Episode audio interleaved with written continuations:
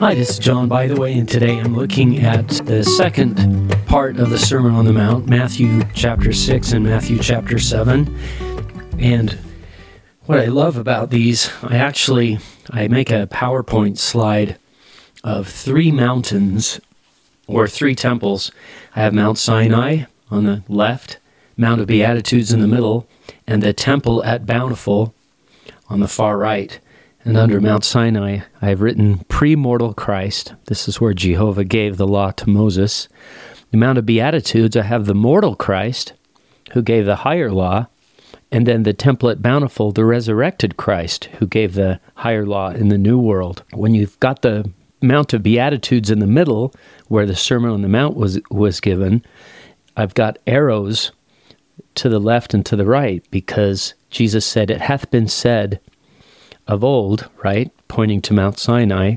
But I say, and this is what he says on this mountain. We talked about that last week of the thesis, antithesis. You've heard it said of old time, Thou shalt not kill, but I say, Don't be angry. and the arrow also goes over to the temple at Bountiful, where he gave the new law to the Lamanites and Nephites who are righteous in the New World. And also, it's interesting that something changes in the Mount of Beatitudes the last verse in Matthew 5 be therefore perfect, even as your Father which is in heaven is perfect. But in 3 Nephi 12 48, it's be therefore perfect, even as I, or as your Father in heaven is perfect. Now that Jesus is a resurrected, a perfected being, I suppose. So there's that little change. Also, in the Mount of Beatitudes, the people were astonished at Jesus' doctrine. He taught them as having authority from God and not as having authority from the scribes.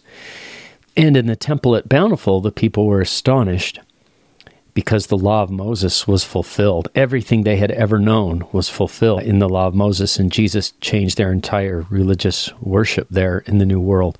So that's just a little chart. I have three mountains, and, and underneath each, the premortal Christ, the mortal Christ, and the resurrected Christ, and the different laws that he gave. In Matthew chapter 6, Three times the Lord says, Thy Father which seeth in secret himself shall reward thee openly.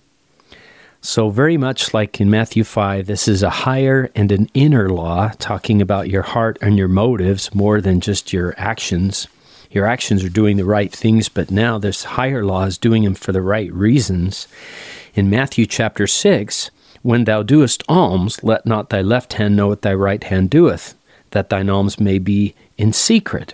Thy Father which seeth in secret himself shall reward thee openly. When thou prayest, thou shalt not be as the hypocrites are. They love to, to pray standing in the synagogues and in the corners of the streets, that they may be seen of men. There's the motive. Verse 6 But when thou and thou prayest, go into thy closet. When thou hast shut thy door, pray to thy Father which is in secret. Thy Father which seeth in secret shall reward thee openly. And the third time that phrase is given is about fasting. So we've got almsgiving and praying and fasting. Verse 18, I'm sorry, verse 17 of Matthew 6 When thou fastest, anoint thine head, wash thy face, that thou appear not unto men to fast, but unto thy Father which is in secret. And thy Father which seeth in secret shall reward thee openly. So, this great statement here lay up for yourselves treasures in heaven, where neither moth nor rust doth corrupt, where thieves do not break through nor steal. Verse 21 For where your treasure is, there will your heart be also. And great kind of tough introspective question to ask where what do I treasure? Elder Joe J. Christensen, who was the, uh, I just remember that name because he was the president of the MTC when I was there. In your April 1999 General Conference, Elder Joe J. Christensen said, How do we determine where our treasure is? To do so, we need to evaluate the amount of time, money, and thought we devote to something. And you know, you you wonder if the Lord's watching me.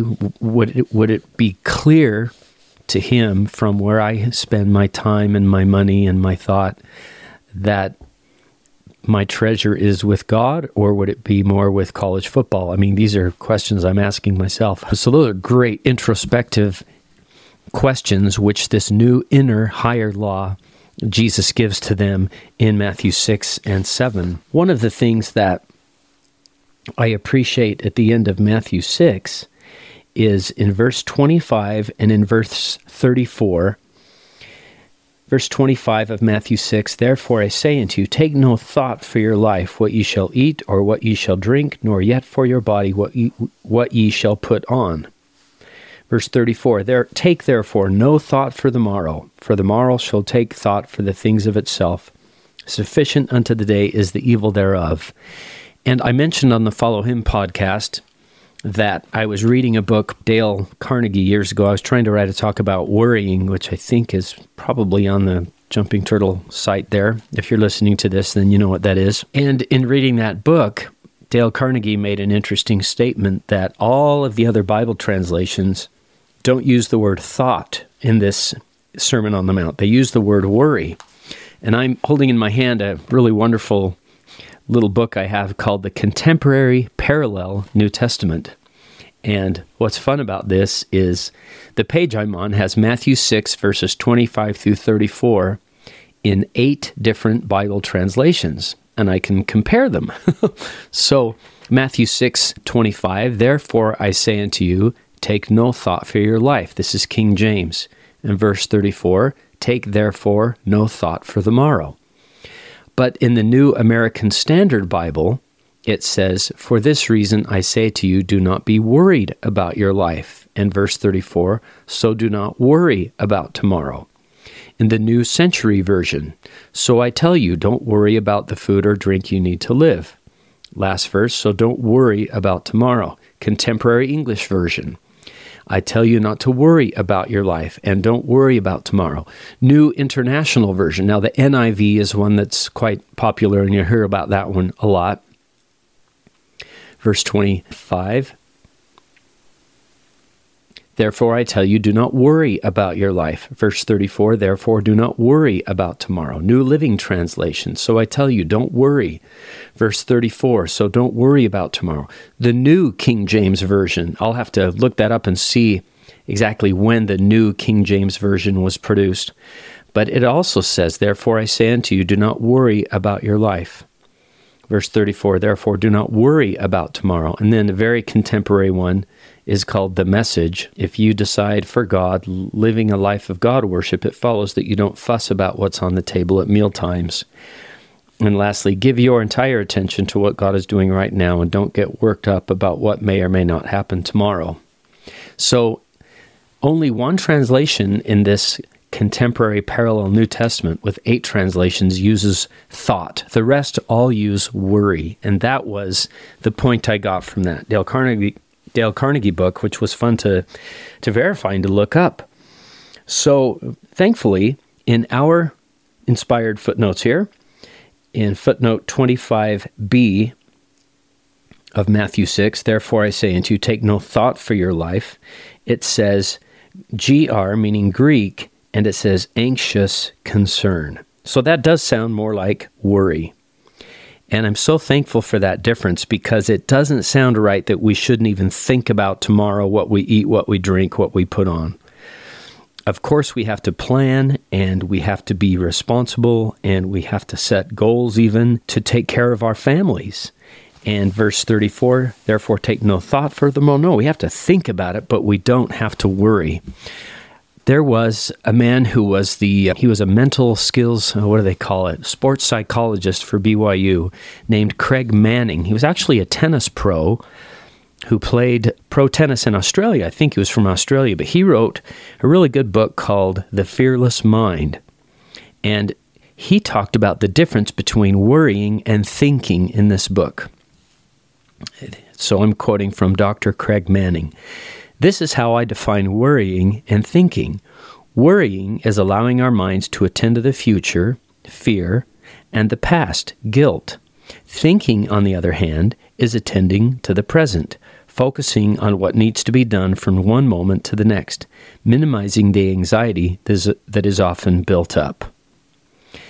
That difference in sports makes a huge difference. You don't worry or regret the past, what happened, you know, to use golf as an example, on the past three or four holes in the sand traps and the bogeys, and you don't look ahead, I'm really worried about this water hazard coming up. But instead, all that matters in golf is the next shot. That's my favorite golf quote. All that matters in golf is the next shot. You think about what am I doing for this shot? And that seems to be the same idea here that Jesus is talking about. Instead of looking back with regret or looking forward with worry, we focus on what's in front of us right now. What's the best thing I can do right now? And thinking for that. So that was a. I, I'm so glad I read that about worrying and thinking and how that's different. That makes a lot more sense to me. And then the end of verse 34 says in King James a phrase that's kind of for a brain like mine hard to understand. Sufficient unto the day is the evil thereof. What does that mean? The other translations say each day has enough trouble of its own. So instead, you think about today. You don't worry about tomorrow, worry about yesterday. You just work on today. Then the next chapter, so Matthew chapter 6, we've got do things, give alms, pray, fast, do those things in secret, and your Heavenly Father will reward you openly. And don't worry about the morrow, but plan for it, think about it. And then in chapter 7, Jesus concludes the Sermon on the Mount with some advice about judging. And we talked on Follow Him about this wonderful talk that President Dallin H. Oaks gave called Judge Not and Judging. And in that talk, President Oaks, at the very beginning, said there are two kinds of judging final judgments, which we are forbidden to make, and intermediate judgments, which we are directed to make, but upon righteous principles. That idea has blessed me a lot. I don't have to even worry about final judgments. And if people ask me, sometimes with a gotcha question, oh, so if I'm not in your church, I'm going to hell or something, and it's so nice to be relieved of how should I know? I have no idea. I don't know your life. I don't know your trials. I don't know what you've been through. Those are all up to God. Now, intermediate judgments I'm directed to make. The uh, reference for that is your August 1999 Ensign, Judge Not and Judging. Great talk. And when I look at Matthew 5, 6, and 7, and we see how much of this is about this inner law and what we're becoming inside. It reminded me of a couple of couple of different talks. First of all, let me just read Matthew 7:21. Not everyone that saith unto me, Lord, Lord, shall enter the kingdom of heaven. Okay, that's a lip service thing. But he that doeth the will of my Father which is in heaven. And I've got in my margin there by Matthew 7:21, say, do and be, or we might even think of the hymn or the song I am a child of God. The original as as you all know, and I think I've talked about this before of lyrics of Naomi Randall was teach me all that I must know. And the story is that President Spencer W. Kimball suggested to change it to teach me all that I must do. And President Dallin H. Oaks gave this talk called The Challenge to Become in uh, the year 2000. And he talked about the idea of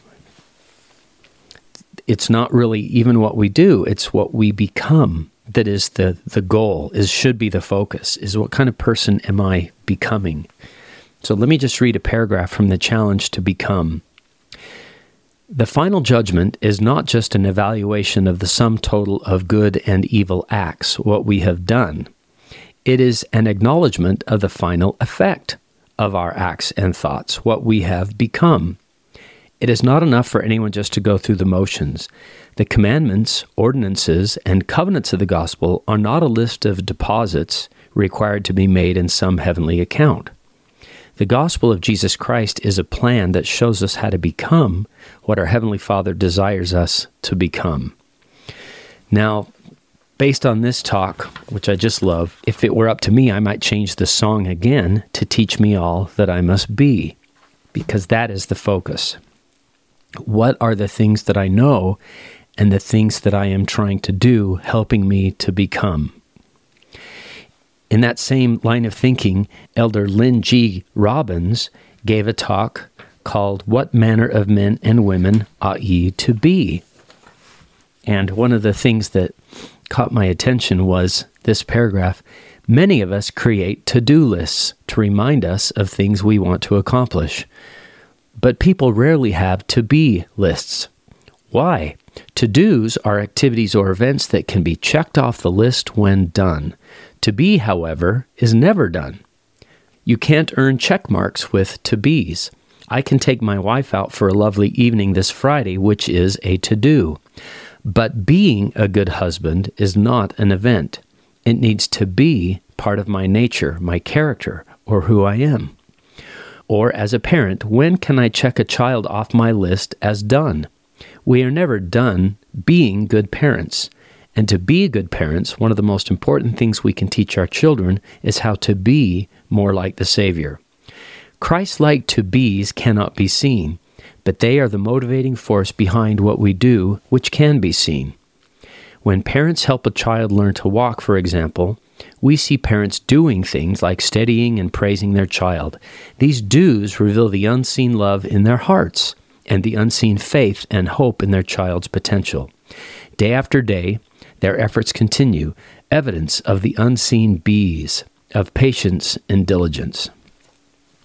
When I look at the Sermon on the Mount as a whole, you can imagine Jesus coming into this world of very much law of Moses, outward observable behavior.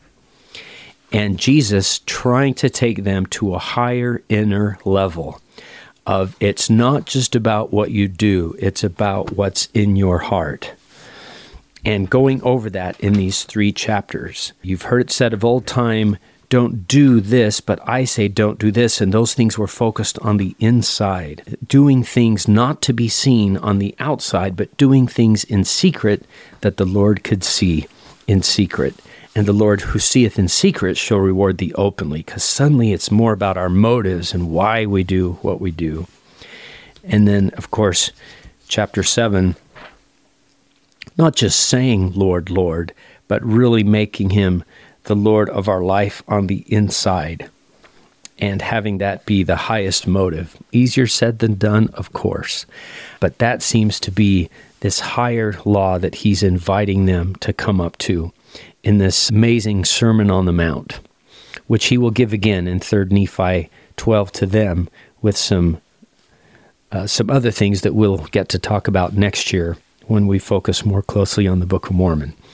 Well, I hope these ideas have been helpful to you. These three mountains or temples, and this the Savior in these three different times of his existence as the premortal Christ, the mortal Christ, and the resurrected Christ, giving these s- sermons, Law of Moses in the Sinai and the Beatitudes on the Sermon on the Mount, and as well as the Sermon at Bountiful. I hope this has been helpful, and we'll talk to you next time.